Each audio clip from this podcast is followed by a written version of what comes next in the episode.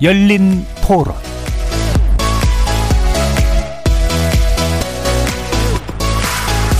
안녕하십니까. KBS 열린 토론 정준희입니다.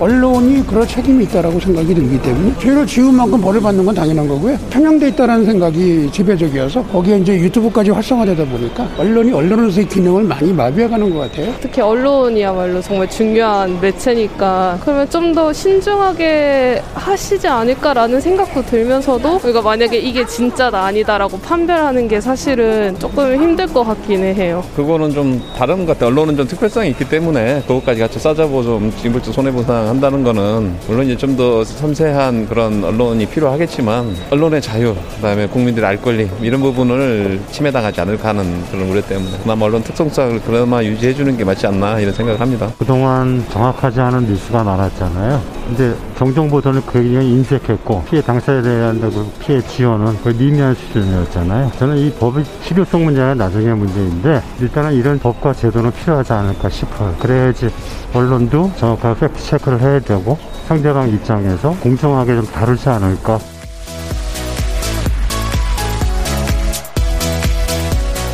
거리에서 만나본 시민들의 목소리 어떻게 들으셨습니까? 오늘 토론 주제는 징벌적 손해배상제 도입, 언론개혁에 대안될까입니다. 징벌적 손해배상제는 가해자의 비도덕적, 반사회적 행위에 대해 피해 추정 규모 이상의 배상 책임을 지음으로써 사회적 경종을 울리는 제도라고 볼 수 있는데요. 더불어민주당이 최근 6대 언론개혁법을 추진하면서 언론과 포털 등을 이러한 징벌적 손해배상제 대상에 포함시키기로 했죠. 이른바 가짜뉴스로 인한 피해 심각성을 고려해서 신속하고 실질적인 피해 구제를 목적으로 하는 법이 필요하다라는 의견이 있는 반면 야당과 언론계에서는 언론 탄압이라면서 강하게 맞서고 있기도 합니다. 최근 언론에 대한 국민들의 불신이 극에 달하고 포털의 편향성을 비판하는 목소리가 높아지면서 언론 관련 제도의 개혁 필요성이 그 어느 때보다도 대두된 상황. 오늘 KBS 열린 토론에서는 네 분의 관련 전문가와 함께 징벌적 손해배상제를 둘러싼 문제의식과 우려까지 짚어보겠습니다. KBS 열린 토론은 여러분이 주인공입니다. 청취자 여러분께서 문자로 참여하시려면 샵 9730으로 의견 남겨주시면 됩니다. 단문은 50원, 장문은 100원의 정보 용료가 붙습니다. KBS 모바일 콩, 트위터 계정 KBS 오픈, 그리고 유튜브를 통해서도 무료로 참여하실 수 있습니다. 시민 논객 여러분의 뜨거운 참여 기다리겠습니다. KBS 열린 토론 지금부터 출발합니다. 살아 있습니다. 토론이 살아 있습니다. 살아있는 토론, KBS 열린 토론. 토론은 라디오가 진짜입니다. 진짜 토론, KBS 열린 토론.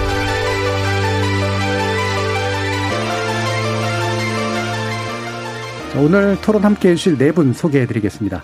먼저 민주당 미디어 언론 상생 TF 단장 맡고 계신 노웅래 더불어민주당 최고위원 나오셨습니다. 안녕하세요. 노웅래입니다. 어, 어떤 것 하는 곳인지 간단히 소개 좀 부탁드릴게요. 예, 우리 미디어 TF에서는 그동안 이제 언론과 정치권을 생각하면은 연상되는 게 탄압, 통제 이런 거였다 그런다면 이제는 건강한 긴장, 견제 관계 속에서 각자의 역할을 하는 일을 좀 하자 하는 그런 측면에서 시작했고요. 요새 넘쳐나는 그 가짜 뉴스, 가짜 정보, 이거 피해 구제 입법 준비를 좀 했고요.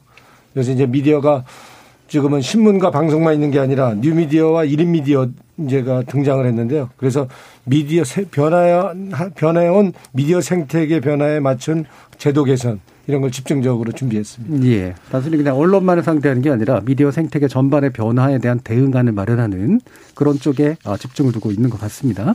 자, 그러면 김동원 전국 언론노조 정책위원 전문위원 모셨습니다. 안녕하세요. 네, 안녕하세요. 김동원입니다. 자, 그리고 두 분의 또 학계에서 모셨는데요. 세명대 저널리즘 스쿨 초대 원장 지내신 이봉수 세명대 교수 자리하셨습니다.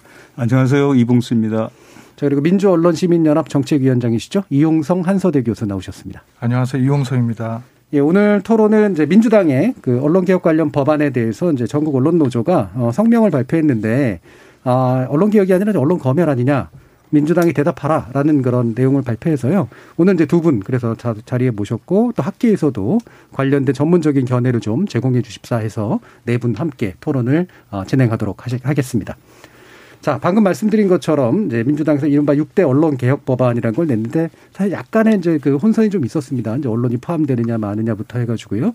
어, 일단은 기본적으로 이제 가짜 뉴스라고 불리우는 어, 잘못된 정보의 유포에 대해서 어, 좀 지금보다는 좀 더 전향적인 대처가 필요하다라는 문제의식이 담겨져 있는 것 같은데 발의 배경 일단 노은래 의원님 말씀 좀 들어보죠.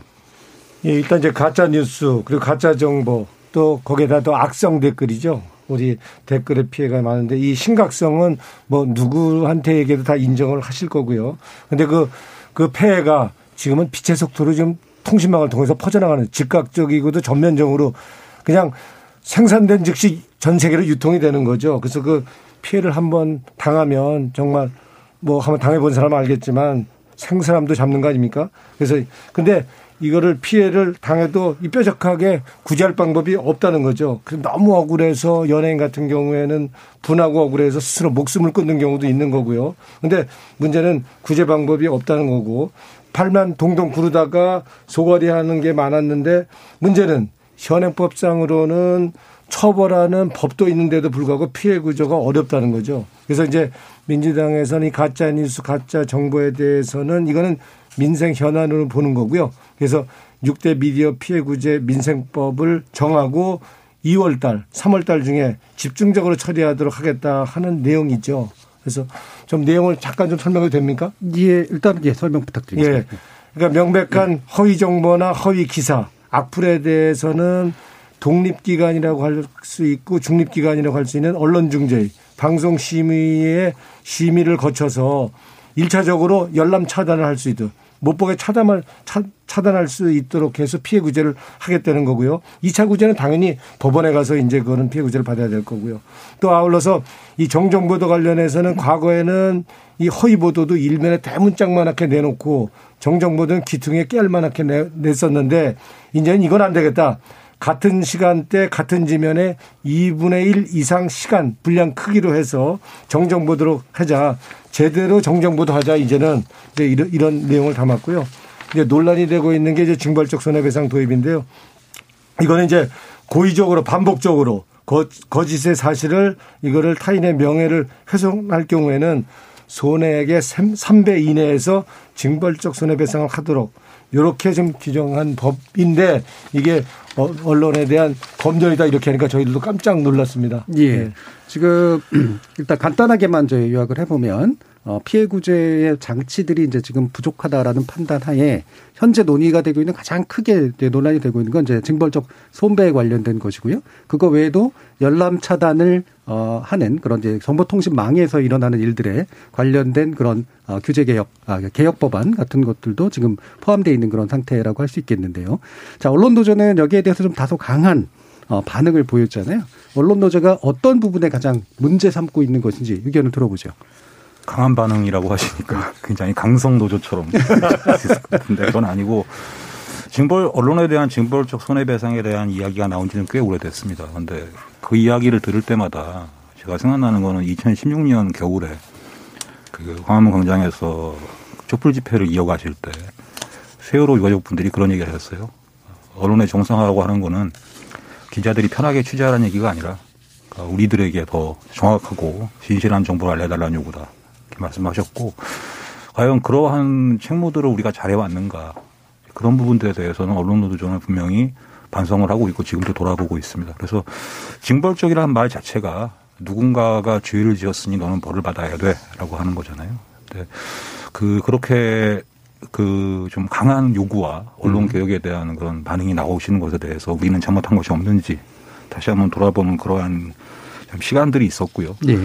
그 고민이 많다 보니까 빠르게 입장을 내지 못했습니다. 그래서 아마 음. 지난주에 나간 성명이 너무 좀, 음. 어유 너무 강경하다. 그럴지 모르겠지만은 짧게 말씀하라고 하셨으니까 말씀드리면 이번 여섯 개 법안 특히나 그 정보통신망법 그 개정안에 대해서는 저희들이 봤을 때는 이게 좀 잘못된 치료법이 아닌가. 그러니까 환자가 폐병이 들어서 병이 나고 있는데 기침을 많이 하잖아요. 이게 기침을 많이 하니까 기침 약을 먹여서 부작용이 심한 약을 먹여가지고 그 징후와 증상만을 치료하려고 하는 그러한 법안이 아닌가라고 하는 좀 그런 생각을 했습니다. 그래서 그런 것 때문에 좀 아쉬움이 있어서 그 노웅래 의원님한테 공개적으로 한번 좀 이렇게 시민들과 그 현업 종사자들이 이야기할 수 있는 기회를 만들어 달라라고 그렇게 부탁을 드렸고요. 예. 그 혹시 이 자리가 그런 자리는 아니죠. 이 자리가. 그것의 예. 출발점이라고. 생각하시면 될것 예. 같은데 그럼 제가 이제 강하다라는 표현을 쓴거 일단 성명서는 제가 볼 땐 좀 강했고요. 예. 언론 검열이냐 이게 언론 검열을 시도하는 거다. 그러니까 이를테면 전두환 정부 시절이나 이런 군사 예. 정권 시절에 했던 언론 기본법이라든가 언론 검열이라든가 이런 수준으로 보고 계시는 건지랑 그다음에 이제 아그 지금 이제 그 언론 개혁을 위한 다른 어떤 장치들이 뭐더 많이 필요한데 민주당은 그런 부분을 선 신경 쓰기보다 외려 잘못된 부분을 짚고 있는 거다라는 그런 쪽에 이제 이야기로 들리지만 그 정확한 내용이 뭔지 잘 모르겠다라는 부분이었거든요. 예. 그거 간단히 좀 말씀 주시죠. 첫 번째 그 검열이란 말이 좀 이렇게 과거 군사 독재 시절에 대한 예. 뭐 이렇게 정보부가 기자실에 들어가서 했던 그런 걸 유상시키는데 지금 그 얘기는 아니었고요. 사실은 조금도 노웅래 의원님이 말씀하셨지만 가짜뉴스라는 말이 너무 모호하다는 것입니다. 그래서 음. 사실은 그 이번 정부에서도 심지어 방송통신위원회에서도 가짜뉴스라는 용어를 쓰지 말고 허위 주작 정보 그리고 거기에 고의성이 있는가 여부를 좀 예. 좁혀서 할 필요가 있다는 얘기를 했었고 그러다 보니까 이 가짜뉴스라고 하는 이 말들 특히나 또 망법에 있는 타인의 명예를 훼손하는 내용의 정보 또는 불법 정보라고 얘기했을 때 또는 또 다른 법 개정안에 있는 어 심리적으로 심대한 피해를 끼쳤을 때라고 하는 그런 표현들이 네. 너무 포괄적이어서 음. 이 법이 적용될 수 있는 그 범위가 아, 이따가도 말씀드리겠지만 언론사뿐만이 아니라 인터넷 게시판에 글을 쓰는 이용자도 포함되거든요. 예. 그 그런 점에서는 굉장히 좀 이렇게 과도한 입법이 아닌가라는 말씀을 드리고 싶고요. 음. 그리고 잘못된 부분을 짚었다라고 말씀하시는 거는 어, 이런 가짜뉴스의 범람이라든가 또는 댓글, 악성 댓글 이런 문제들은 일종의 징후죠. 기침과 같은 징후입니다. 네. 그럼 그걸 고치기 위해서는 포털이라든가 포털의 뉴스판 같은 것들이 어떻게 재정작용을 할 수 있을지 그리고 포털 사업자는 공적 책무가 없는지 그리고 언론사에서는 어, 시민과 독자들과의 소통을 얼마나 잘하고 있는지에 대한 그러한 검토들이 먼저 필요했는데 또 그러- 그렇기 위해서는 특히나 지금 방송하고 있는 KBS처럼 아마 좀 죄송하지만 올해 이사진과 사장님이 바뀌는 걸로 알고 있습니다만은 그런 지배 구조의 좀 정치적 독립성과 같은 더 좀 중대한 과제들이 있는데 그런 것들을 논의하기보다 먼저 너무 서두르셔서 이 법안을 내신 것은 아닌가라고 하는 그런 우려를 표명한 것입니다. 예. 김동원 그 박사님의 톤이 사뭇 어, 다르긴 합니다만 일단 첫 번째로는 가짜 뉴스를 규정하는 게 너무 모호해서 오용될 가능성이 높다. 그 다음에 사실은 공영방송 지배구조 개선이나 이런 것들은 필요한 구조적인 제도 개선이 원- 먼저 돼야 되는데 내용을 건드리는 법을 먼저 낸 거는 좀 어, 순서가 좀 잘못된 게 아니냐라는 정도의 의견을 일단 읽힙니다. 아까 나중에 또 더 얘기해 주실 수 있을 것 같고요. 자 이제는 이제 민원연이시자 이제 또 학계에서 뭐 이용성 교수님 말씀 어떤 입장이신지 네. 들어보죠. 그 시민 언론 단체로서의 이제 입장을 말씀드리면은 예. 일단 이제 그 시민 언론 단체가 주목하고 있는 것이 언론의 사회적 책무를 좀 다해야 되는 것 그리고 지금 언론 보도에 대한 그 피해 구제가 실질적으로 제대로 이루어지고 있느냐 이런 점들을 보면 그러니까 이번에 민주당의 그 6개 법안의 이제 기본적인 취지에 대해서는 이제 그 공감을 하고요. 예. 다만 이제 그 이번에 6개 법안을 2월 국회에서 이제 처리하겠다고 이제 발표하신 상황에서 진행되는 과정에서 여러 가지 법안이 갖고 있는 그 문제점들이 이제 그 제출이 됐거든요. 음. 제, 제시가 됐는데 그런 문제들은 이제 이 법안들을 조급히 어 진행하는 거에 대해 진행하는 것이 이제 문제가 있다는 것을 또 한 부분에서 이제 보여주고 있습니다. 예를 들어서 징벌적 손해배상이라고 어 이야기를 하고 언론이 거기에 대해서 이제 또 언론 단체들이 어 강력히 이제 저항하고 있는데 사실은 뭐 징벌적 손배라고 보기 어려운 그런 부분들이 있거든요. 네, 네. 어, 엄밀하게 말하면 그냥 그 세배 배상 제도, 뭐 배율 배상 제도라고 불리는 그런 제도고요.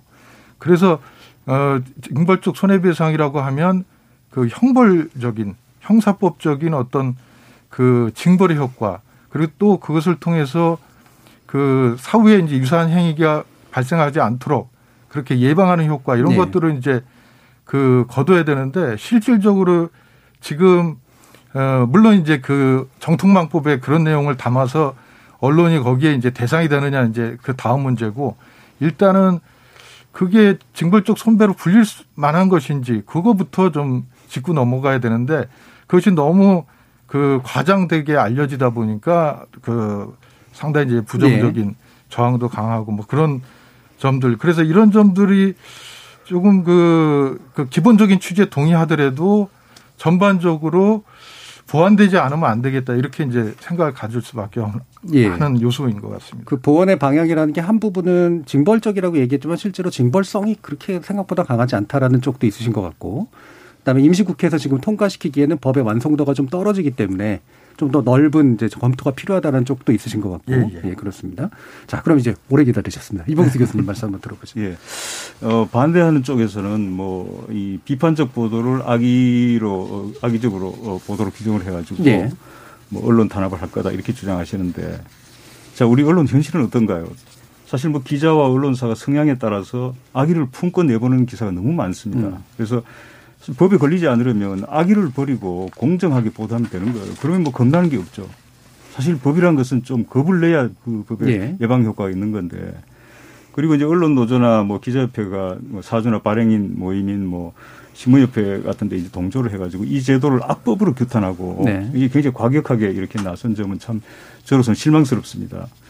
어, 언론 노조나 기자협회는 우리 언론 상황이 이러니까 뭐 언론 신뢰도가 뭐 세계 의 선진국 중에 꼴찌란 말이에요. 이걸 좀 끌어올리는 계기로 나는 좀 아프지만 받을 줄 알았는데 음. 어, 그걸 차버리더라고요. 그리고 이제 뭐 그쪽에서 나온 성명서들 보면은 언론을 상대로 제조물 책임을 묻는 것은 위험천만한 발상이라 이렇게 얘기했는데 사실 어, 언론은 일반 제조물보다 더 위험할 수도 있는 거거든요. 네네. 그 언론이 왜곡 보도를 해가지고 망한 기업이 맺히고 어, 자살한 사람이 또 맺힙니까? 심지어 뭐 대통령까지도 네. 그런 어, 일이 있었죠. 그래서 이 유해 언론이 너무 많은데 저는 이 독국물보다 피해가 더 큰 게 유해 식품이라고 생각합니다.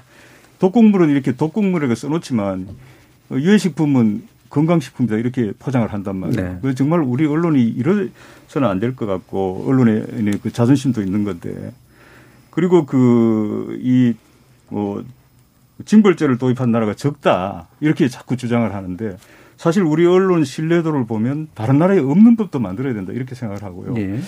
어, 어저께 뉴스를 보니까 미국에서 그 대선 조작설을 퍼뜨린 그 폭스 뉴스의 그 Lou Dobbs Tonight 그 진행자가 네. 어, 그 세 명의 앵커한테 그 회사가 어, 징벌적 그야말로 배상을 요구해서 무려 3조 원에 이르는 이런 소송을 제기했더라고요. 네. 그러니까 폭스 쪽에서 바로 그 프로그램을 폐지하고 새 앵커도 말하자면 물러나게 하는 이런 어, 상황이 벌어졌거든요. 예. 언론 자유의 나라는 라는 이 미국도 이런데 우리는 왜 못한다는 건- 건지 예. 저는 의구심이 듭니다. 예. 방금 그 맨 마지막 사례를 얘기해 주셔서 그걸 바로 받아가지고, 어, 그게 그렇게 해서 이제 이런 게 이런 게 이른바 봉쇄 소송이다. 결국에는 그렇게 해서 앵커 잘리고 프로그램 없어지게 만드는 거 아니냐라고 하는 반론도 아마 하실 수 있을 것 같아요. 어떻게 보세요? 그 먼저 그 이봉수님 말씀하신 것처럼 예. 악의에 가득한 언론들이 많다라고 말씀하셨는데 저는 가장 어려운 것이 우리 인터넷상에서나 아니면은 글을 쓸 때 언론이라는 주어를 쓰게 되면 대부분 뒤에 부정적인 단어가 나옵니다. 그러니까 이제 그만큼 그 정체를 알 수 없거나 신뢰할 수 없는 언론의 수가 많다는 것인데 예. 일반 명사로 돼가지고 언론에 대한 악의라고 한다는 것이 좀 어, 선뜻 이해하기는 좀 어려운 부분이 분명히 있고요. 그리고 또 하나는 아까 말씀하신 것처럼 언론 노조가 뭐 사주들과 동일한 또는 국민의힘과 동일한 그런 반대를 내는가 어, 정확히 말씀드리면 언론 노조는 징벌적 손해배상은 아니고 지금 현재 부족한 시민들의 언론 보도에 의한 피해 구제에 대해서는 정말로 찬성을 합니다. 음. 그리고 거기에 대해서 분명히 지금보다 더 높은 수준의 그 배상과 그리고 그 소로 제기할 수 있는 절차들이 마련돼야 한다는 것은 저희들은 100% 동의하고 있고요. 근데 다만 그런 것이 징벌적 손해배상이라는 것을 얘기했을 때 아까도 제가 망법을 말씀드렸지만은 정보통신망법에 이용자는이라고 되어 있습니다. 그래서 이 이용자라는 모호한 표현이 좀 말씀을 드리면은 거기에는 커뮤니티 게시판에 글을 쓰는 이용자, 지금 저희 시청자들이 보고 계시는 유튜브에 댓글을 다는 이용자도 다, 다 포함되는 겁니다. 그러니까 포- 포괄적인 범위가 너무 넓다는 걸 말씀을 드리고 싶고 그리고 또 하나는 그 그런 식의 폐지가 될 수 있는 게 아니냐라고 말을 하지만 미국의 사례와는 좀 다른 것 같습니다. 그러니까 미국 같은 경우에는 그런 악의성이라고 하는 것들을 공직자 특히 공인의 경우에는 그 소를 제기한 쪽에서 먼저 악의성을 입증을 해야 됩니다. 진실성은. 네, 그렇죠. 근데 우리나라는 반대로 되어 있습니다. 이게 어떻게 되겠냐면은 예를 들면 제가 그렇게 예를 들어 볼게요. 최순실의 태블릿 PC 사건이 있었다고 합니다. 그럼 그 부분에 대해서 이것이 허위 정보다. 라고 소송을 걸었을 때는 그때는 기자가 사실이면 입증해야 되기 때문에 취재원도 다 밝혀야 되고 모든 사실 다 공개해야 됩니다. 그렇게 하면 취재를 할 수가 없지요. 그래서 미국과의 상황을 비교할 수가 없는 것이 미국은 그렇게 소를 제기한 사람이 그것이 허위 사실임을 입증하는 것을 해야 되는데 우리나라와 같이 기자가 그걸 입증하라고 하게 되는 경우라면 상당히 많은 부담을 지게 됩니다. 폭스뉴스의 사례 같은 경우는 어떻게 보면 법적 절차의 그런 문제보다 이미 선거 결과의 후폭풍일 수도 있고 폭스뉴스 스스로가 이제는 이러한 보도를 하지 않겠다라고 하는 자성의 결과로 봐야지 그것이 어떤 법제의 그 강제에 의한 것으로 보기에는 어렵다고 생각합니다.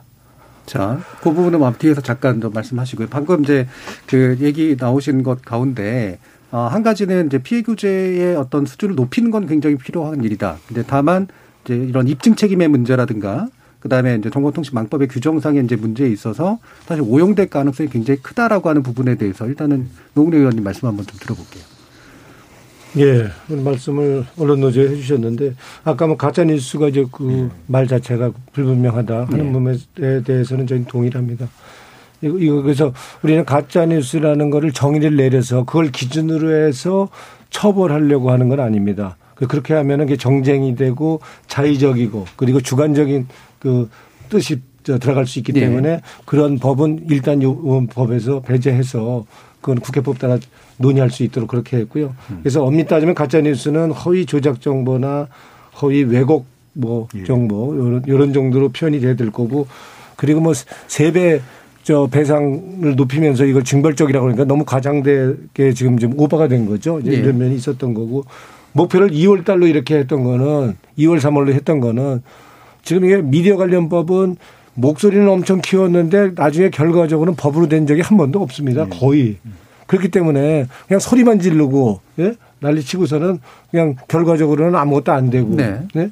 이제 그렇게 하다 보니까 이제는 확실히 이제는 피해 국민들이 정말 억울해한 피해 구제법이니까 이제는 이건 소리만 지르는 게 아니고 제대로 저 법으로 만드는 예. 법을 해보겠다 하는 뜻에서 목표를 이제 정한 거고요. 그래서 조급하게 한다는 뜻은 아니지만 예. 2월 3월 내에는 하겠다 하는 목표를 둔 거고요. 적어도 우리가 이번에 피해구제법 6개를 만들면서는 이제는 언론도 성역이 아니다. 체보권이 이제는 아니다. 예. 예? 이제 지금까지는 뭐 그리고 그리고 이제 언론이 그걸 인정을 해야 된다라고 보는 거고요. 언론이 그동안 특권 의식 그리고 갑질 영역에 있었다 그런다면 이제는 내려놔야 된다. 예, 검찰이 무소불위의 검찰이 이제는 국민 위에 군림할 수 없었던 것처럼 이제는 언론도 내려와라. 국민 위에 군림하면 안 된다 하는 점에서 저도 저 기자를 21년 한 저 언론 노조 출신으로서 저는 그런 마음에서 이번에 준비를 했고요. 그래서 우리가 추진하는 저 징벌적 손해배상은 이거는 음 결코 언론 자유나 언론 위축시키려고 하는 뭐 우려가 있다라고 하는 거에 대해서는 저희는 이거는 언론의 특권 의식 아니면 엄살이든지 아니면 지나친 이거는 걱정이다 이렇게 보는 거고요. 이 법이 우리가 무슨 형을 뭐 높였다든지 예? 아니면은 무슨 시정명령을 국가가 시정명령을 때 이런 게 없고 그냥 법 그대로 하는 겁니다. 그러니까 형법 307조 2항에 나와 있는 대로 허위 사실을 적시한 명예훼손 그 규정을 그대로 그냥 인용해서 하는 거고요. 그렇게 하면은 언론의 특수성을 알 권리라는 이 특수성을 감안해야 된다는 점에서 거기에다가 명백한 고의와 중과실이 입증돼야만이 이걸 적용하겠다 하는 거고요. 아까 우리 언론 노조 우리 김 의원 말씀하신 것처럼 입증 책임을 이제 전환이 되거든요. 입증 책임을 그러면 피해를 입은 사람이 해야 되지 않냐. 이걸 만약에 피해자가 이걸 입증하라고 그런다면 사실상 입증이 어떻게 되겠습니까? 그건 불가능하다고 봅니다. 대체적으로 외국의 사례에서도 이거는 피해 입증의 전환이 돼야 된다고 보고요. 그런 면에서 이거는 이 고, 명백한 고의와 중과실에 대한 입증은 피해를 준 사람이 입증을 할 때 면책 사유가 조각 사유가 있을 거다. 저희는 이렇게 보는 거고요. 예. 그래서 어, 저희는 이거는 배상금 조금 올렸다고 그래서, 예? 뭐 말이 뭐 무시무시해서 징벌적 이렇게 들어가서 그렇지 배상금 조금 올렸다고 그래서 이걸 언론 탄압이다 이런다면은 이거는 전 코미디다. 이건 너무 과도한, 과도한 과도한 지적이다. 예. 이렇게 생각합니다. 자, 그럼 두 가지 문제로 다시 압축해가지고 다른 또 두 분 선생님 말씀 한번 들어보겠습니다. 일단 한 가지는 이제 배상 규모에 관련해서 어, 제가 알기로 이제 현재까지 이런 보통 배상액이 한 500만 원 선 평균으로 되는 거로 알고 있고 이걸 세배로 높인다고 해서 사실 1,500만 원이 평균치가 될 가능성이 높은 그런 상태가 징벌적이라고 볼 거냐 말 거냐라는 문제랑 또 한 가지는 이제 고의나 중과실이라는 부분을 이제 넣은 건데 이 부분이 뭐 입증하기 힘든 일이기도 합니다만 입증 책임을 어, 피해를 입은 사람이 아니라 가해로 짐작되는 이제 기자나 언론인에게 이제 준 부분에 대한 문제 제기에 대해서 또 어떻게 생각하시는지 한번 이종성 교수님 말씀 들어볼까요? 예. 그, 그 우리 그 최근에 이제 기사로 많이 나왔지만 그 언론 소송에서 그 피해자들이 이제 받게 되는 이제 손해배상액은 어 줄어드는 추세에 있습니다. 예. 그래서 지금 뭐 일부에서 이렇게 얘기하는 분들이 있는데 징벌적 손배제가 아니고 그러니까 정신적 피해에 대한 그 위자료를 위자료다. 좀 정상화하는 형태로 예. 봐야 된다. 이렇게까지 이제 이야기를 하시는데 이렇게 삼배 배상제가 이제 적용이 된다고 해도 최종적인 결정은 이제 법원에서 하도록 돼 있고 삼배라는 것은 세배라는 것은 상한선이죠. 그래서 네. 그것이 뭐 이렇게 해서 얼마나 효과가 있을지 사실은 좀 의심이 될 정도로 어 그런 부분이 분명히 있고요. 그다음에 이제 아까 입증 책임 말씀하셨는데 그 징벌적 손해배상이 그러니까 그 여러 가지 뭐 제조물 책임이든 뭐 식품이든 피해 입는 피해자들이 좀 적극적으로 활용할 수 있는 것이 그 입증 책임 때문입니다. 그것을 가해자라고 추정되는 쪽에서 해야 되니까 이게 이제 의미가 있는 거거든요. 그래서 그 예외를 언론 보도로 인한 그 징벌적 손배만 예외를 둔다는 것은 좀 문제가 있고요.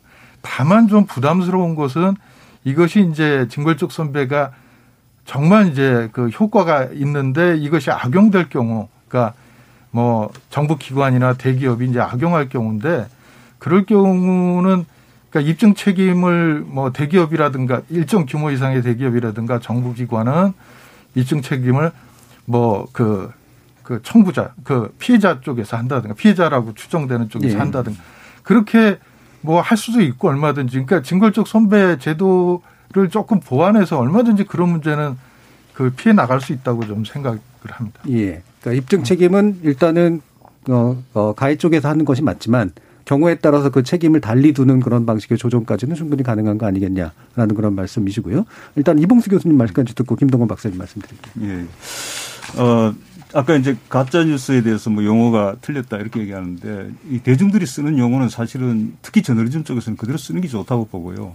법안 안에서는 뭐 허위 조작죄다 네. 이렇게 정확하게 규정할 필요가 있겠지만 저는 사실 우리 교수들이 용어 정리하다가 세월 다 보냅니다. 그게 뭐 중요한 일이긴 하지만 네. 사실 저는 또 가끔 보면 뭐 어, 원로는 찬성한다 그러나 뭐 강론에 이런 문제가 있다 네. 이런 것들이 그 법안은 또는 제도를 무산시키기 위한 하나의 수단으로 또 이렇게 동원되는 음. 이런 경우도 많거든요. 그래서 어, 나는 이번에 좀 어, 부족하더라도 물론 이제 이 민주당이나 혹은 어그 열린민주당과 더불어민주당 쪽에서 예. 어, 좀 법안을 정교하게 할 필요는 있겠지만 어, 빨리 이거를 성사시켜야 된다. 또 미루면 아마도 지금까지 정청래 안도 지금 8개월이 밀렸습니다. 네. 계속 미루면 사실 이게 언제 어, 이게 법안이 될까 사실 그런 의구심이 들고요. 그리고 이제 이것도 피해자도 어, 이제 좀 말하자면 이제 소를 제기하는 쪽도 어, 이 뭐 정부라든가 또는 뭐 이 정부 요직에 있는 사람이거나 대기업이나 이런 경우에는 좀 더 엄격하게 하고 입증 책임도 어, 그런 기업들은 변호사, 그 뭐 사내 변호사도 많고 예. 정부도 변호사가 다 있잖아요. 충분히 어, 그런 쪽에서도 어느 정도의 그 책임을 지우는 것도 괜찮지 않을까 이런 생각이 음, 듭니다. 그러니까 고객이라든가 대기업처럼 이제 대응 예. 능력이 있는 쪽은 예. 입증 책임을 피해자라고 주장하는 쪽이 예. 하고 하지만 일반인이라든가 예, 일반인의 경우에는 그걸 소송 비용이나 예. 뭐 이걸 저 감당할 수가 없기 때문에 아예 그냥 소재기를 포기할 가능성이 높거든요. 네네. 예. 음, 알겠습니다. 김동건 박사님. 예, 방금 말씀하신 거 두 분 선생님 말씀에 좀 동의하는 게 많은데요. 음. 자꾸 차이를 보이시려고 하니까. 첫 번째는 아까 노웅래 의원님이 액수가 조금 인상된 것이다라고 하셨는데 저희는 액수의 문제를 따지는 것이 아니라 이종성 교수님 얘기하신 것처럼 대부분 언론 보도에 의한 피해들은 심적 피해, 다시 말해서 경제적 보상보다 정신적인 피해가 더 많습니다. 그렇게 됐을 때는 위자료라는 기, 기준이 있는데 그게 너무 낮아요. 예. 그래서 그 위자료가 2016년 대법원에서 법관 세미나를 통해 가지고 그 명예훼손이라든가 불법 행위에 의한 영리 활동과 같은 그런 것에 대해서 그 적정 수준의 위자료를 제한한 적이 있습니다. 그래서 그러, 그러 한 부분들이 있다면 그건 충분히 그런 위자료의 적정 수준을 통해 가지고 지금보다 예. 강한 그 배상을 하는 것이 맞다고 보는 게 저희 입장입니다. 그리고 또 하나의 문제는 그 입증 책임의 문제가 말씀하셨는데 예를 들어서 작년 5월에 KTNG가 신약에 포함된 독성을 숨기고서 그 인수합병을 했다라고 하는 경향신문 보도가 있었습니다. 그 보도에 대해서 KTNG가 그 언론 중재위와 동시에 소송을 걸어가지고 그 소송 때문에 그 기자가 급여를 갖다가 2억 원을 가압류당하는 판결이 내려졌습니다. 예. 그럼 이러한 부분들에 대해서 말씀하신 것처럼 입증 책임을 누가 져야 되는지의 문제가 돌아갑니다. 그러한 그이 신약의 도성이 포함됐다는 거 과연 누구한테 알았느냐? 그러면 내부 정보자를 갖다가 저희가 공개해야 되는 것이고 그런 것은 저널리즘 윤리에도 맞지가 않습니다. 그래서 저희들이 자꾸만 이 부분에 대해서 좀 걱정을 하는 것은 특히 망법에서 어, 언론사들이 특히 노웅래 의원님 잘 아시겠지만 언론사들이 뭐 절대로 가르칠 이제는 그런 계제가 아닙니다. 너무 많은 정보를 알고 계시기 때문에 가르치려고 해도 할 수도 없고 특권도 없습니다. 다만 제일 중요한 것은 시민들의 제보고 내부의 그런 제보들입니다. 그런 부분들이 지금 망법상으로 그 만약 그렇게 폭넓게 적용이 된다면은 그러한 제보들을 받기가 굉장히 힘들고요. 더군다나 최근에 작년에는 또 그 탐사 보도만 전문으로 하는 셜록이라는 그 언론사에서 실제로 형법 307조 그러니까 사실 적시에 의한 명예훼손이 너무 많이 남용되고 있다. 이것이 위헌이 아니냐라는 식으로 지금 현재 지금 위헌 소송을 걸고 헌재의 결정을 기다리고 있습니다.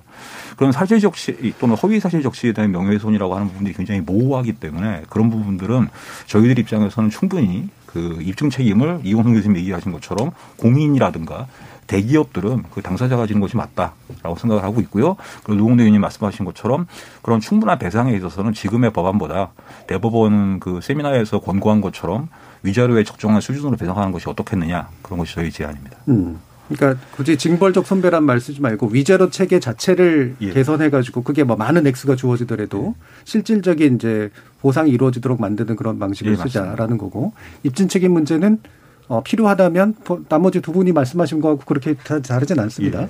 공인이나 대기업 같은 경우에는 어, 그 입증 책임을 그들이 질 수 있도록 하되 다만 이제 아마 이 부분은 좀 걸리는 것 같아요. 그러니까 만약에 입증 책임 문제에서 나서는 건 결국은 취재원을 이제 말 그대로 노출시켜야 되는 상황들이 벌어지면 예. 저널리즘 윤리와 법의 요구가 충돌될 때 어떻게 해야 되는가라는 예. 문제가 좀 있는 거죠. 이 부분 어, 다 포함해서 다시 한번 또 노무래 의원님 말씀 듣겠습니다. 예, 지금 의실질적으로 이제 징벌적 손해배상이라는 이제, 이제 이름을 붙여서 예. 어, 굳이 왜 기존에 있는 법이 다 있는데 처벌할 수 있는 법이 있는데 굳이 이 법을 또 만들어서 이중처벌, 과잉처벌하는 거 아니냐 이런 논란도 또 만들어내는 거거든요. 근데 실제적으로 지금 형벌 명예훼손죄가 있죠. 허위사실에 네. 명예훼손죄가 있어서 징역 7년까지 할 수 있고 1,500만 원, 5천만 원 이하까지 벌금도 내릴 수 있는데 실제적으로는 이 법에 의해서 실형을 받거나 지금 벌금을 받은 사례를 찾아보기가 어려운 겁니다. 네. 예? 그런 거고 손해 민법에 의해서 손해배상을 하지 않습니까? 그것도 피해자가 저 언론을 상대로 소송을 해서 이길 수 있는 확률은 3분의 1도 안 되는 거고요. 그것도 500만 원 이하의 배상금을 받고 있는 거죠. 그러니까 이런 상태라면 언론을 상대로 피해자가 그러니까 가짜 뉴스나 가짜 정보에 의해서 아무리 피해를 받아도 피해를 현행법에 의해서는 피해 구제를 할 수 있는 방법은 거의 없다고 보는 거죠. 네. 그렇다면 그렇다고 징벌적 손해배상 3배를 한다고 그래서 그거를 그 실질적인 그걸 차단할 수 있냐 하면은 거는 또 다른 문제지만 적어도 허위 허위 가짜 뉴스 그리고 가짜 정보에 대해서는 이제는 이거는 처벌될 수 있다라는 그 예방 효과 억지력을 첫 발을 디딜 수 있는 효과는 있을 거다라고 보는 거고요. 네. 그런 면에 있어서 저희는 징벌적 손해배상 이번에 법을 그래서 이번에 입법을 한 거다 이렇게 말씀드릴 수 있겠습니다. 예. 자 지금 김동원 박사님이 지적하신 이제 형법상 명예훼손 문제 이게 뭐 사실적시에 의한 명예훼손은 사실 논란들이 굉장히 또 많은 거라. 근데 이 부분이 사생활 침해라든가 이런 기타 법안으로 법안이 되지 않았을 때 또 무조건 없애는 게 좋으냐라는 그런 논의도 있잖아요. 어쨌든 형법과 민법이라고 하는 이중적 장치를 통해서 뭔가 어, 지금 언론에 대해서 더 많은 부담을 안기는 문제에 대해서 문제 제기해 주신 부분 이봉수 교수님은 또 어떻게 생각하시나요?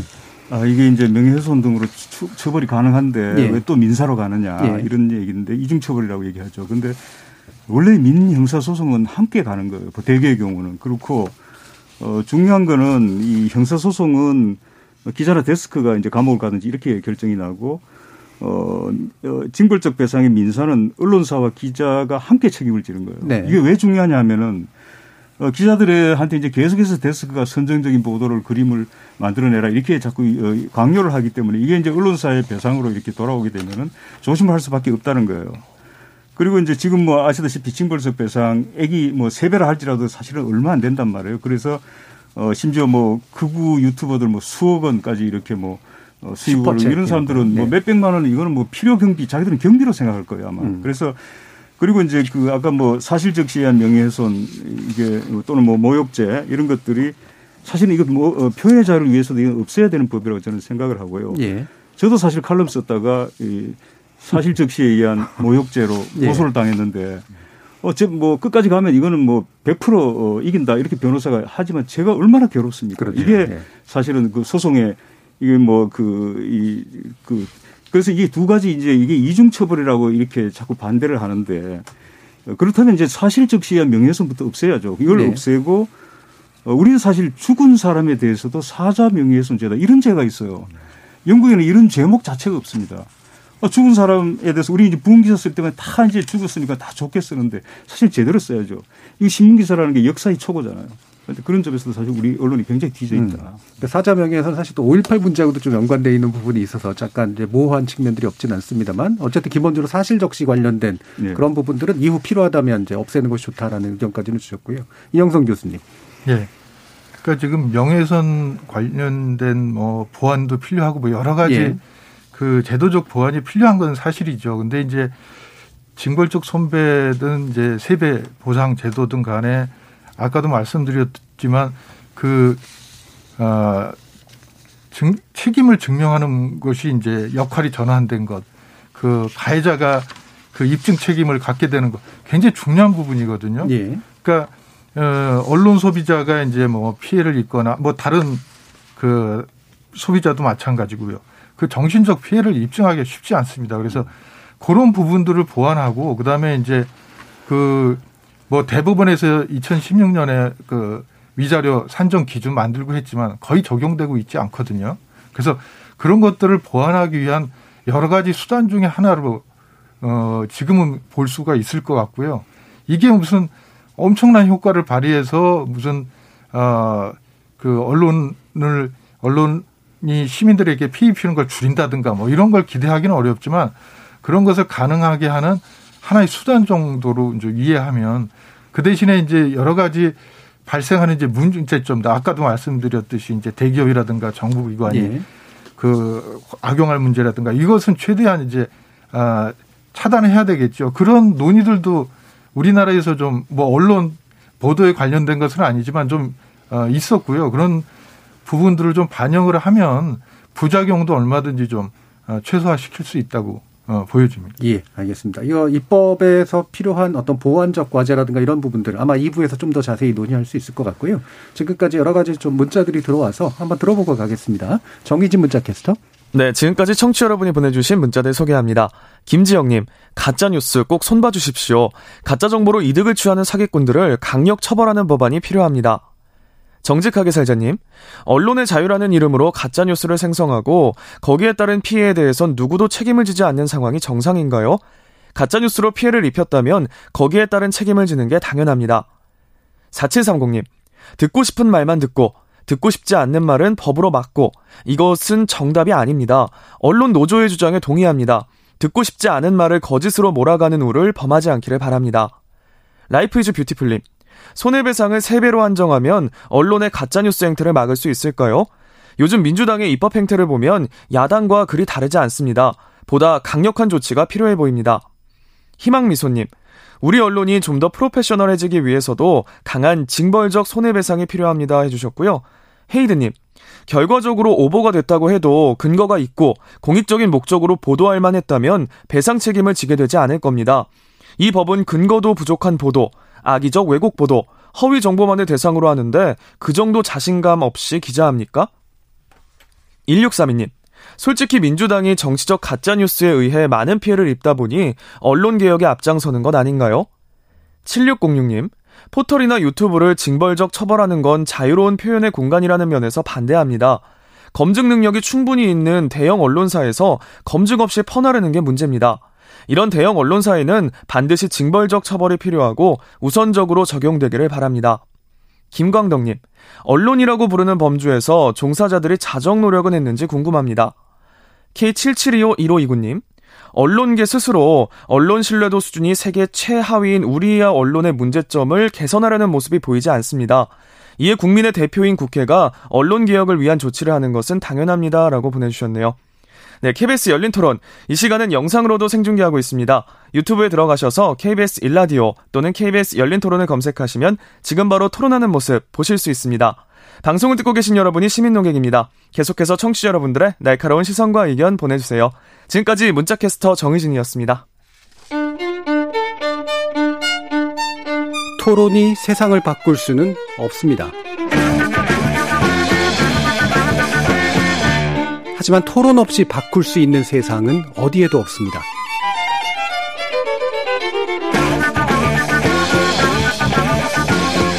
세상의 선한 변화를 갈망하는 당신. 정답이 아니라 질문의 힘을 믿는 당신.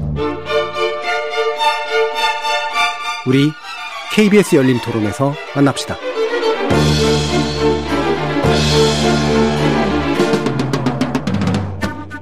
KBS 열린 토론 오늘은 징벌적 손해배상제 도입 언론개혁에 대안될까라는 주제로 이용성 민원연 정책위원장, 이봉수 세명대 교수, 김동원 전국 언론노조 정책전문위원, 노웅래 더불어민주당 최고위원 이렇게 네 분과 함께하고 있습니다. 자, 아까 그 징벌성에 관련해서 크게 두 가지 문제로 저 결국 관리잖아요. 네, 징벌이라고 부를 수 없을 정도로 사실은 현재 수준도 그렇게 높지가 않다라는 거랑 어, 다른 쪽에서는 그걸 징벌로 보지 말고 어, 위자료를 개념을 좀 확대해 가지고 훨씬 더 그 위자료가 상응하도록 주어지는 그런 방식으로 어, 정신적 보상들을 할 수 있는 부분을 고민하자라는 쪽인데요.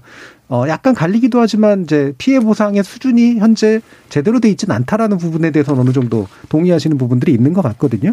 어, 이에 관련해서 이제 열린민주당 최광국 의원 같은 경우에 독자 발의안을 좀 냈는데 좀 다른 접근법이 좀 있습니다.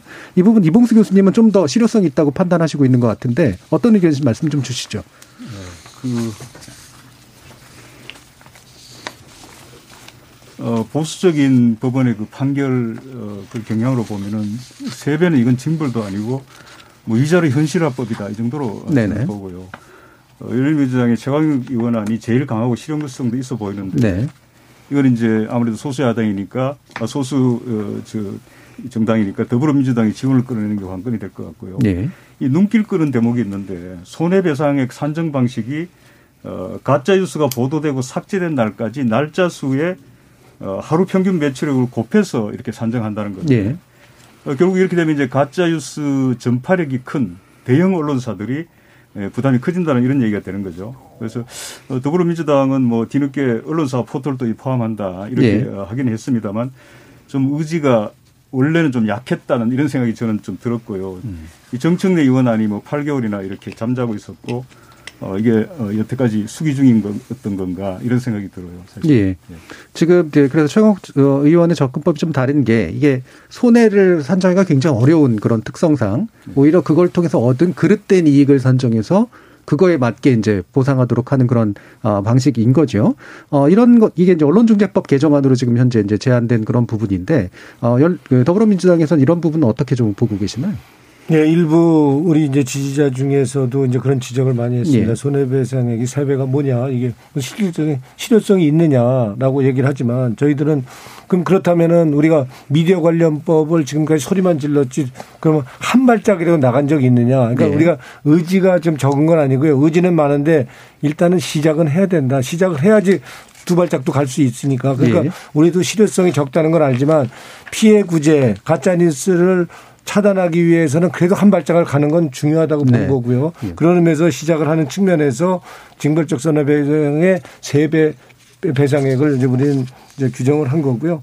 어, 뭐 최강욱 의원의 안, 안 정도가 된다고 한다면 가짜뉴스를 네. 차단할 수도 있고 네. 손해배상액을 할 수 있겠죠. 그렇다면 그렇지만 현실적으로 이 법을 처리한다 그런다면 이 법을 한다면 사실상 언론을 적으로 규정 하 는 거로 보일 수 있죠. 예, 예, 원수로 규정하는 그렇다면 우리가 공동체 사회에서 의견이 다른 집단 그리고 네. 더군다나 알 권리를 책임지고 있는 언론과의 상대에서 우리가 그렇게 한 번에 가는 것이 맞는 거냐 예. 그리고 제대로 연착륙할 수 있는 것이냐 하는 측면에서는 우리가 지금 밋밋하고 좀 저 의지가 약해 보일더라도 일장 한 발자국이라도 가서 가짜 뉴스, 가짜 정보에 대한 억지력, 예방 요건에도 일단 주고 그래서 차차 우리가 두 발짝, 세 발짝 가서 아직도 우리가 3년 남았습니다. 우리, 예. 우리 국회가 21대 국회가 그런 면에 있어서는 얼마든지 개정안을 통해서라도 음. 차, 가짜 뉴스, 가짜 정보를 차단할 수 있는 입법은 얼마든지 할 수 있다고 보고요. 예. 그런 의미에서는 이 최강 의원 법은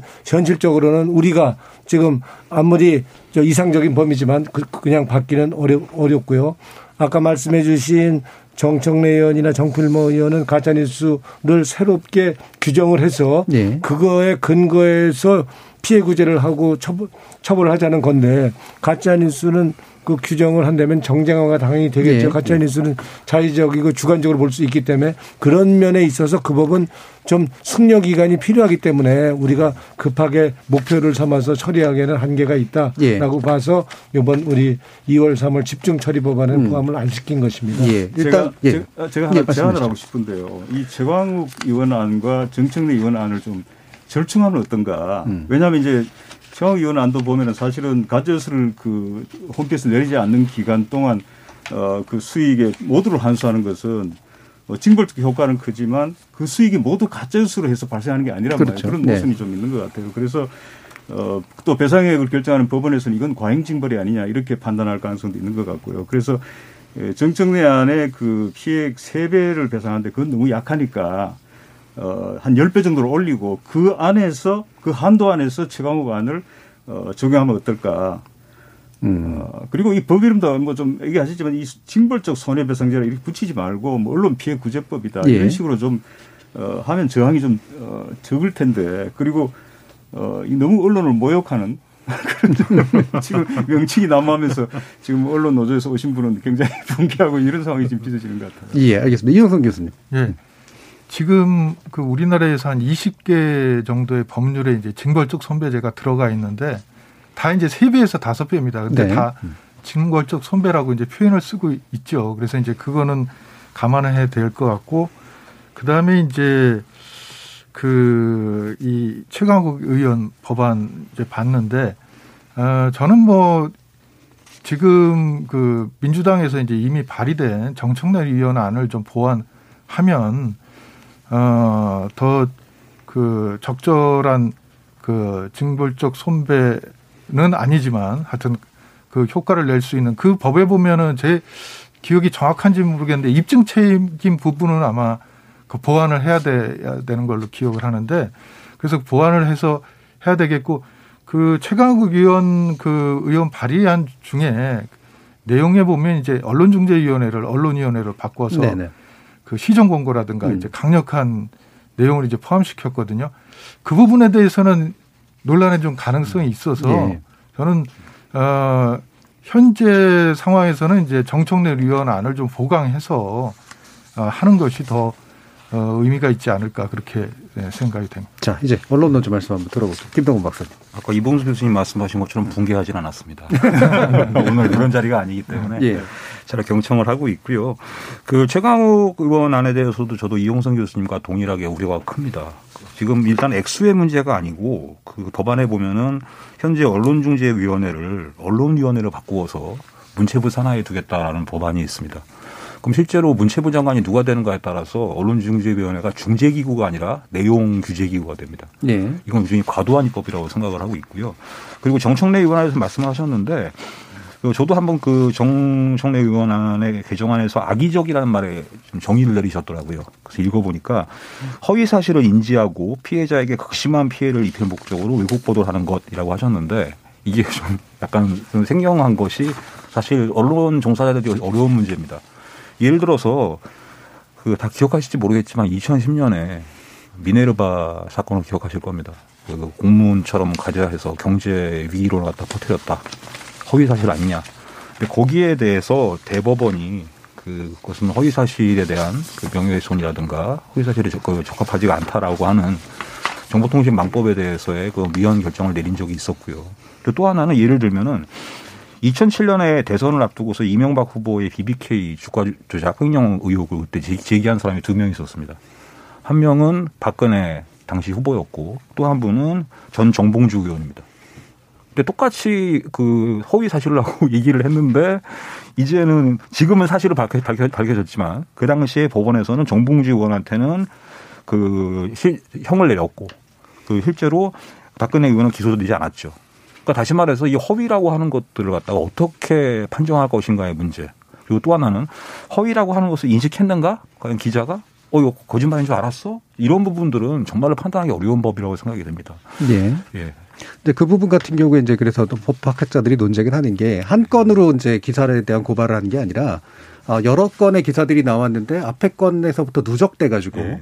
분명히 다른 보도에 의해서 반박이 됐거나 본인이 입증을 했거나 했는데도 불구하고 사실은 또 이제 과거 사실 끄집어가지고 허위로 이제 예. 얘기하는 경우들이 있으면 이런 경우는 충분히 자기의 어떤 준수 의무를 하지 않았다라고 예. 보고 고의나 악의성을 판단하는 이런 사례들이 이제 판례들이 꽤 있거든요. 특히나 미국 같은 경우엔 그런 경우로 이제 보면 되지 않을까라는 그런 생각도 있는데 어, 한 건의 문제로 이렇게 바라보시는 건가요? 아 그렇지는 않습니다. 네. 저도 물론 이게 누적적이고 악의적인 것이죠. 분명히 음. 이제 어떤 의혹이 있는데 그 의혹을 갖다 반복적으로 제기를 하면서 계속해서 그 정쟁을 삼거나 음. 아, 말씀드리기 죄송합니다만은 최근에 한 재단의 이사장께서 네. 검찰이 우리 재단의 계좌를 갖다가 들여다봤다라고 하는 의혹을 계속 오랫동안 주장하셨잖아요. 그러면 사실은 이 문제가 그럼 그러한 주장도 허위 정보인가 허위 사실인가라는 논란이 분명히 있을 겁니다.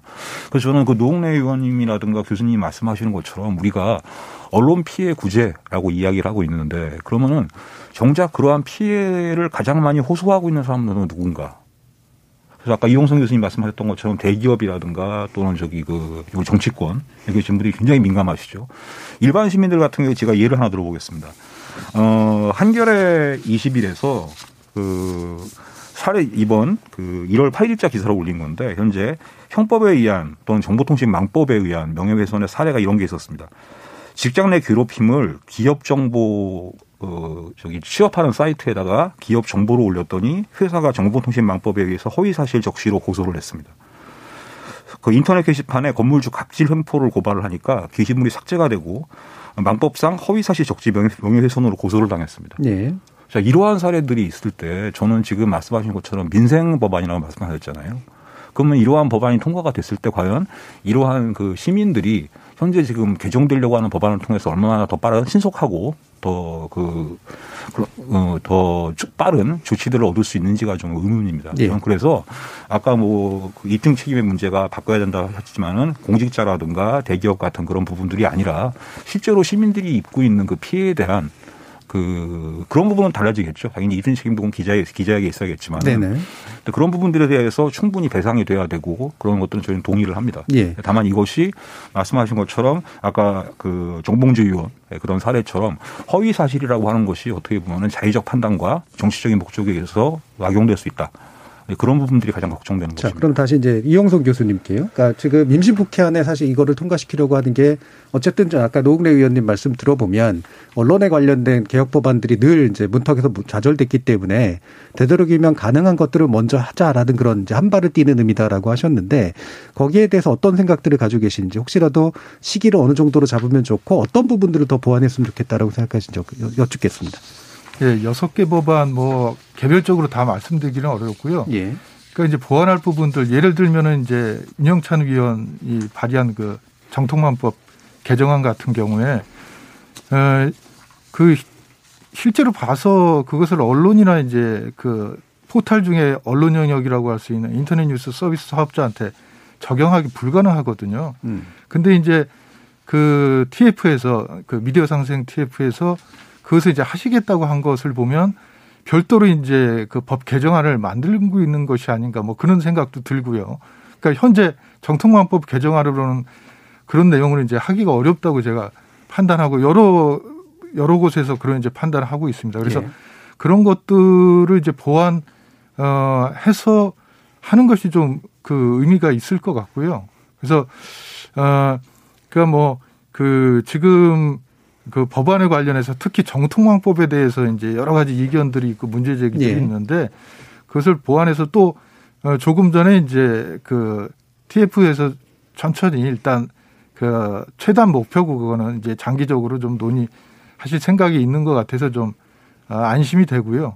그래서 좀 어, 이번 기회에 이제 언론 피해 구제 관련해서 그 제대로 민생 말씀하셨는데 진짜 민생에 도움이 될 수 있도록 뭐 좀 정교한 그런 이제 어, 법안을 좀 만들었으면 어떨까 그 그런 이제 여러 가지 부작용도 좀 예. 차단하면서 음, 그렇게 됐으면 할것 예, 같습니다. 윤학찬 의원이 하신 이제 정보통신망법 개정안 실질적으로는 현재 대로라면 어, 정보통신 사업자, 예, 그렇죠. 망사업자나 정보통신 사업자, 망사업자가 아니겠죠. 이 부분을 처리할 수 있는 건데 언론은 왜 안 하냐 하니까 언론도 포함된다고 했는데 이 개정안 안에는 사실 그걸 발견할 수 없는 예. 그런 요소라서 뭔가 상당히 모호하거나 좀 일단은 좀 접어두고 생각해 둘 필요가 있는 예. 부분인 것 같다라고 그리고 시기적으로도 좀 약간 좀 넓게 두고 좀 생각을 했으면 좋겠다라는 그런 의견이시네요. 이봉수 교수님은 어떠신가요? 아, 저는 뭐, 그, 말씀하신 그대로 동의하기 때문에 뭐 반복할 필요는 없을 것 같고요. 예. 저는 이 그 징벌적 배상제 정착 과정에서 제일 중요한 것은 법원의 역할이라고 이렇게 네. 생각을 합니다. 그래서 왜냐하면 우리가 지금 걱정하고 있는 게 이제 그 전략적 봉쇄 소송이잖아요. 그렇죠. 대기업이나 이제 네. 권력 기관이 그렇게 할 수 있는데 미국에서는 법원이 그런 경우에 다 각하를 합니다. 음. 그러니까 이제 이 징벌적 배상제가 살아 어, 작동을 한다는 거고요. 그리고 이제 악의적 보도 이게 사업부가 어떻게 판단하느냐 이게 예. 굉장히 중요하단 말이에요. 그래서 그래서 지금 이제 이 국면에서 중요한 게 어, 사법 개혁도 함께 이루어져야 된다. 음. 어, 그래서 이제 사법 권력도 국민에게 되돌려 가지고 어, 그 국민이 법관 뭐 지방자치 차원에서는 어, 그 법관들을 뭐 이렇게 어, 그 주민들이 선출하고 소환하고 이런 제도도 그렇고 또 뭐 우리가 이제 법관 탄핵 하나 하는 거 가지고 대단히 큰 일을 한 걸로 국회에서 이렇게 얘기하는데 사실은 이거는 일상화 돼야 된다고 생각합니다. 네. 뭐 독일이나 영국 같은 데서 한 3, 40명씩 한 해에 이렇게 탄핵을 당하고 이렇게 된단 말이에요. 그리고 지금 뭐 국민 참여 재판도 사실 문의만 그렇고 그 제대로 실질적인 시민 대신제로 안 가고 있는데 이런 점이 같이 가야 된다. 그렇지 음. 않으면 이 징벌적 배상제라는 게 이게 유명무실해질 수 있다는 거고요. 그리고 이제 그러나 이제 우리가 너무 우리 법원을 뭐 불신할 게 아니라 이 법원이 판례로서 이제 언론의 자유와 그 징벌적 배상제 사이에 어, 어떤 균형을 잡아가리라고 이렇게 기대를 하고요. 그래서 이제 그러면서 제도적으로 좀 부족한 것은 보완하면 된다. 예. 법을 자꾸 미루면 이건 사실상 무산되기 십상이거든요. 예. 그 저는 그런 생각을 하고 또 소송도 사실은 함부로 이렇게 소송 걸면 나중에 패소하게 되면 이것도 소송 비용을 뒤집어 쓰기 때문에 어느 정도 견제작용을 한다고 저는 생각을 해요. 법원은 네. 어느 정도는 우리가 믿고서 일단 시행을 해야 된다 이렇게 예. 아쉬운 점이 있는 입법이지만 일단은 예. 시도하는 게 맞고 그다음에 더 추진해서 사법개혁이라든가 이런 기타 장치들까지 포함하는 예. 새로운 입법적 장치들을 도입해야 된다라는 예. 의견이신데 쭉 나온 어떤 보완 의견에 관련해서 어, 앞으로 임시국회에서 어떤 식으로 추진하실 것인지 구체적으로 좀 궁금해지는 부분들이 좀 있거든요. 예, 한번 말씀 주시죠, 노무현 의원님. 예, 지금 뭐 말씀해 주신 전문가 우리 교수님들의 말씀은 우리가 이제 입법을 하면 법안 소위를 열거든요. 네네. 그러면 기술적으로 우리가 법의 적합성을 따질 거고 기술적으로 우리가 또 보완해야 될 거는 같이 보완하기 때문에 그런 부분은 보완이 필요하다고 보는 거고요. 실제로 이제 우리가 피해 구제 6법이라고 이렇게 우리가 지측에서 목표를 정한 거는 실제로 지금 우리가 말하는 뉴미디어라는 저 유튜브나 SNS나 그리고 저 우리 1인 미디어나 그리고 이제 우리 기존 언론의 피해를 보는 그 가장 큰 당사자는 일반 국민입니다. 네. 지금은. 그래서 뭐 심지어는 지금 유튜브 같은 데는 가짜 뉴스가 뭐 70%냐 80%냐 이런 얘기까지 나올 정도로 지금 가짜 뉴스 가짜 정보가 넘쳐나는 거 아닙니까? 그런 의미에서 우리는 정쟁이 최소화될 수 있는 정쟁이 안 생길 수 있는 법 위주로 예. 그렇지만 우리 언론 개혁을 주장하는 분들의 눈으로 보면은 굉장히 낮은 수준의 개혁 저 법일 수 있지만 네. 그렇지만 첫 발을 뛴다는 의미에서는 의미 있다고 본 거고요. 음. 그런 의미에서 이 법을 우리 2월, 3월 중에 대표적으로 우리가 처리하려고 하는데 음. 실제적으로는 뭐 지금 법에 법안 보지도 않고 일단은 야당의 대표 뭐 대변인 해갖고 무조건 언론에 탄압이지 뭐 자갈 물리기니 이런 식으로 나오고 있는데 제발 법을 보고선 얘기했으면 좋겠다는 거고요. 지금 이런 식으로 야당이 한다 그런다면 보나마나 법안 소위를 아마 보이콧할 겁니다. 예. 법안 내용과 상관없이 무조건 보이콧을 할 텐데 우리는 적극적으로 설득해서 하여튼 이거는 정쟁, 당리당략과 상관없는 법이다라는 걸 설득을 해서 최대한 노력을 할 거고요. 예. 노력을 해도 안 된다 그런다면 그렇다면 최대한 하여튼 어, 이 법은 국회법 절차에 따라서 최대한 처리하려고 노력을 예. 그렇게 할 방침입니다. 알겠습니다. 사실 모든 개혁은 그 당사자들의 저항을 불러일으킬 수밖에 없는데 어, 그 부분을 인정한다고 그러다 보니까 목소리를 높이는 방식을 쓰잖아요. 그래서 최대한 높여서 어, 약간의 이제 어떤 정치적 데미지를 입히면 거기에 정쟁이 붙어가지고 결국은 이제 교착 상태에 빠지고만 하는 이제 그런 경로가 있는데 언론 노조가 바라는 게 사실 그건 아닌 거라고 좀 예, 생각을 합니다. 예. 그렇다면 현재 제출될 법안 가운데 어떤 것들은 좀 고려하고 제고하고 보완하고 원래 얘기하신 사실은 이 부분에 대해서 많은 이제 한 60% 이상의 국민들이 사실 동의하는 부분이 있어서 예. 그만큼의 여론이라고 하는 건 뭔가 피해 구제에 대한 실질성을 요구하는 게 있단 말이에요. 예, 그렇죠. 언론 노조는 또 그 부분에서 어떤 제도 개선의 대안들을 가지고 있는지 말씀 좀 해주시죠. 예, 첫 번째로 가장 지적하고 싶은 것은 정 보통신망법에 있어서의 최대 3배 손해배상 청구라는 점에 있어서 말씀하셨던 것처럼 민주당에서도 그 이용자의 범위에 어디까지 들어갈 것인가에 대해서 한 번 더 면밀하게 검토하실 필요가 있다고 생각을 하고요. 그리고 댓글 차단을 한다든가 또는 열람 차단이라고 해서 기사 차단한다는 부분들은 이건 좀 고민을 해봐야 될 것이 사실은 이러한 식의 분쟁이 일어나는 곳이 대부분 다 포털 뉴스판들입니다. 그러니까 사실은 언론사들이나 또는 뭐 인터넷 신문사들도 그렇지만 중요한 것은 자신들한테 신뢰할 수 있고 자신들이 신뢰하고 더 그 애정하는 그런 독자들 더 많이 모으고 싶어 하죠.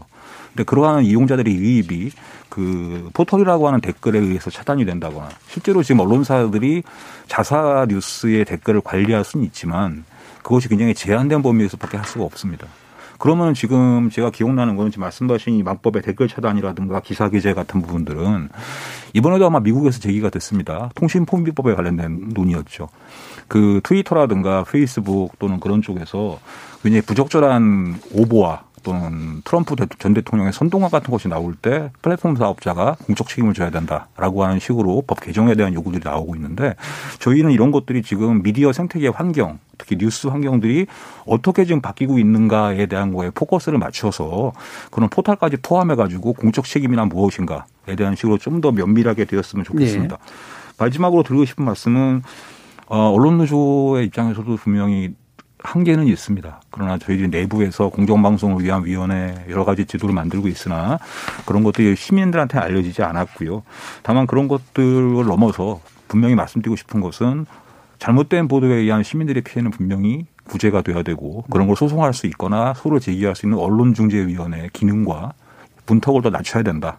그리고 그에 적정한 위자료와 같은 배상은 이루어져야 한다는 것이 저희들의 입장입니다. 예, 알겠습니다. 자, 뭐, 그 마무리 발언할 시간인데요. 어, 지금까지 논의된 내용 가운데 미처 어, 지적하고 싶으셨거나 못 지적하신 부분이 있으시면 구체적으로 말씀 주셔도 좋고 아니면 이제 저 어, 입법권을 가지고 있는 이제 국회에 대해서 주문해 주시고 싶은 그런 말씀도 좋습니다. 어, 한 1분 약간 남짓해가지고 말씀을 들으면 될 것 같아요. 이 부분은 이용성 교수님부터 한번 들어볼까요? 예. 그 2004년에도 이제 징벌적 손배 이제 논의가 있었습니다. 근데 그때는 이제 시민들이 관심이 크게 없었고요. 또 당시에는 이제 시민과 시민 언론 단체들이 어 이것 때문에 혹시 피해를 입을까 우려하는 그런 언론과 그 시사 프로그램들이 있었습니다. 근데 어, 지금 현재 그 징벌적 손배제 논의라든가 가짜 뉴스 논의가 있는데 상황은 전혀 달라졌다는 것이죠. 이게 꼭 언론 소비자들이 정치적으로 극단화돼서 그런 것이자 그건 전혀 아닌 것 같고요. 이거 정말 그 언론의 사회적 책임을 제대로 다하고 있는 건지 그 제대로 보도하고 있는 건지 어 반성이 필요한 그런 상황이 됐고 그건 뭐 언론인들뿐만 아니라 언론을 가르치는 분들이나 뭐 다 여기 참석하신 분 다 해당될 것 같은데 예. 그런 게 그러니까 2004년하고 비교해서 너무 달라진 것 같은 거예요. 예. 모두 관심 없고 그 언론 그러니까 어떤 언론은 지켜야 되겠다. 어떤 시사 교양 프로그램들이 혹시 경제 권력에 의해서 음. 이걸로 피해를 입지 않을까 이런 우려는 정말 극히 드물고 그 시민들의 언론 피해에 대한 구제가 필요하다 가짜 뉴스 너무 심각하다 이게 지금 주가 되고 있다는 현실 예. 굉장히 그 참담합니다. 예. 네. 그러니까 과거에 이제 이와 비슷한 논의가 있었을 때 사실 이 개혁을 바라던 분들은 언론의 어떤 독립성이나 이런 것들이 침해될까봐 우려하거나 그래서 반응을 하지 않거나 이랬는데 지금은 완전히 반전이 돼서 이제는 정말 피해 구제 뭔가 해야 되는 거 아니냐. 언론 소비자의 눈으로 봐야 되는 거 아니냐. 이런 식의 시각들로 완전히 바뀐 이 상태에 대한 주목이 필요한 것 같다라는 그런 의견 주신 것 같네요. 이봉수 교수님 한번 예. 말씀 부탁드리겠습니다. 저는 다시 한번 강조하고 싶은데 이게 왜 징벌적 배상제가 중요하냐 하면은 이게 경제적인 제재를 가해야 하는 이유가 있습니다. 이 돈을 벌기 위해서 이제 가짜뉴스를 퍼뜨리고 그게 확증평량으로 연결돼서 다시 독자를 모으고 네. 이렇게 네. 이제 구조로 돼 있기 때문에 이걸 깨기 위해서는 경제적 제재를 가야 된다는 거고요. 뭐 언론 노조도 뭐 나름대로 활동을 하고 있더라고요. 뭐 저기 윤리 강령을 새로 만든다거나 뭐 또는 뭐 독, 또 언론사들도 독자위원회다 시청자위원회 이런 거 활동을 하고 있는데 과거에 이런 거 많이 했어요. 예. 근데 사실 큰 효과가 없었고 선진국 언론 선진국에 있고 우리나라는 없는 게 미디어 자체 비평과 상호 비평입니다. 우선 미디어 자체 비평이 무슨 뭐 줄여서 비평처럼 되고 상호 비평도 보면 동업자 심리로 그냥 니나 잘해 이렇게 된단 말이에요. 그리고 결국은 이제 칼자루는 우리 정치 쪽하고 또 방통위를 비롯해서 이런 정부기구 해야 되는데 지금 180석 까지 법 여건이 정말 이 국민적 여망을 배신하고 이걸 못하면 어, 지금 언론계 출신 의원이 24명이더라고요. 근데 제가 이렇게 모니터링 하기로 한 4명 정도가 좀 열성적이고 우리 용내 의원도 거의 포함됩니다.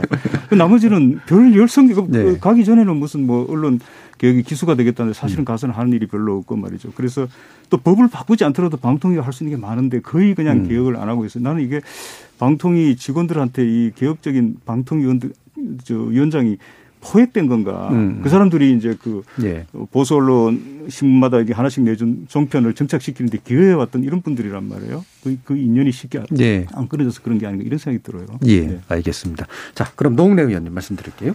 그러게요. 저, 저희들이 이번에는 그 낮은 단계에 사실상은 이 피해구제법을 가지고 지금도 언론 탄압이니 검열이니 이렇게 얘기를 한다고 그런다면 저희는 이거는 받아들일 수 없, 없다고 보는 거고요. 그래서 저희들이 낸 법은 지금 그게 가짜 뉴스가 됐건 가짜 정보가 됐건 댓글이건 이거를 포털이 지맘대로 심의해서 댓글 차단 저 열람 차단하는 게 아니고요. 분명히 독립적이고 그리고 중립적인 기관인 언론중재위나 그리고 방심위가 방송심의위가 심의를 해서 차단하는 거다라는 거를 음. 일차적인 일차 피해 구제죠. 그렇다는 걸 말씀드리고요. 아까 이런 법을 시행하는 과정에서 악용 소지가 있을 수 있다라는 부분에 대해서는 저는 그 악용 소지는 법을 적합성을 만들어서 기술적으로 잘 만드는 것도 중요하지만 악용 소지가 만에 하나 있다 그러는 거는 그거는 언론의 몫이라고 봅니다. 언론이 네. 막아줘야 됩니다. 그런 거는 음, 막아주셔야 된다고 보는 거고요. 적어도 표현의 자유는 마음껏 무, 마음껏 저 무진장 이거는 저 보장돼야 되지만 그렇다고 표현의 자유가 무제한의 자유여서는 안 된다. 책임이 따르는 자유야만이 방정과 예. 방, 방정이 안 된다라고 보는 거고요. 그런 의미에서 우리 이번에 추진하는 피해 구제 6법에 대해서는 애정을 갖고 봐주시고요. 이번에는 소리만 지르는 게 아니고 실제로 완성, 완성해내는 그리고 결과를 도출하는 아주 미약, 시작 미약하지만 아마 이게 되면 아마 큰 창대한 아마 결과를 가져올 수 있는 시작이라고 생각해 주시고 애정을 갖고 좀 봐주셨으면 좋겠습니다. 예. 자, 김동건 박사님 30초뿐이 안 되겠네요. 제가 분명히 하나 말씀드리겠습니다. 언론 노조는 진볼적 손해배상이 아닌 어, 고의에 의한 허위 조작 정보에 대한 피해에 대한 분명히 구제는 필요하다고 생각을 하고 있습니다. 그리고 또 하나는 정청, 저기 노웅래 의원님께 좀 부탁드리고 싶은 것은 또 기자 출신이니까 잘 아시겠지만 기사의 뉴스는 혼자 만드는 거 아니지 않습니까? 시스템과 지배구조와 제도가 다 얽혀 있는 것입니다. 언론노조가 요청해왔던 공영방송 지배구조 개선, 그다음에 편성위원회 이런 것들이 다 없는 곳이 지금 종편입니다. 그런 제도들을 통해서 뉴스를 갖다가 좀 더 좋은 정보와 어, 그런 허위 정보에 대응할 수 있는 뉴스를 네. 생산할 수 있도록 도와주시면 고맙겠습니다. 알겠습니다. 자, 오늘 KBS 열린 토론 논의는 그럼 이것으로 모두 마무리하겠습니다. 오늘 토론 함께 해주신 노웅래 더불어민주당 최고위원, 김동원 전국 언론노조 정책전문위원, 이봉수 세명대 교수, 이용성 민원연 정책위원장 네 분 모두 감사합니다. 수고하셨습니다. 감사합니다. 감사합니다. 언론은 법으로 규율하기보다는 자율 규범에 맡기는 것이 맞긴 합니다. 왜냐하면 민주적 기능이 확보돼야 되기 때문이죠. 하지만 질문을 던져야 됩니다. 언론은 그것을 받을 만한 충분한 자격을 갖췄는지, 그리고 우리 사회는 그런 언론의 민주적 기능을 위한 제도를 충분히 갖추고 있는지 말이죠. 지금까지 KBS 열린 토론 정준이었습니다.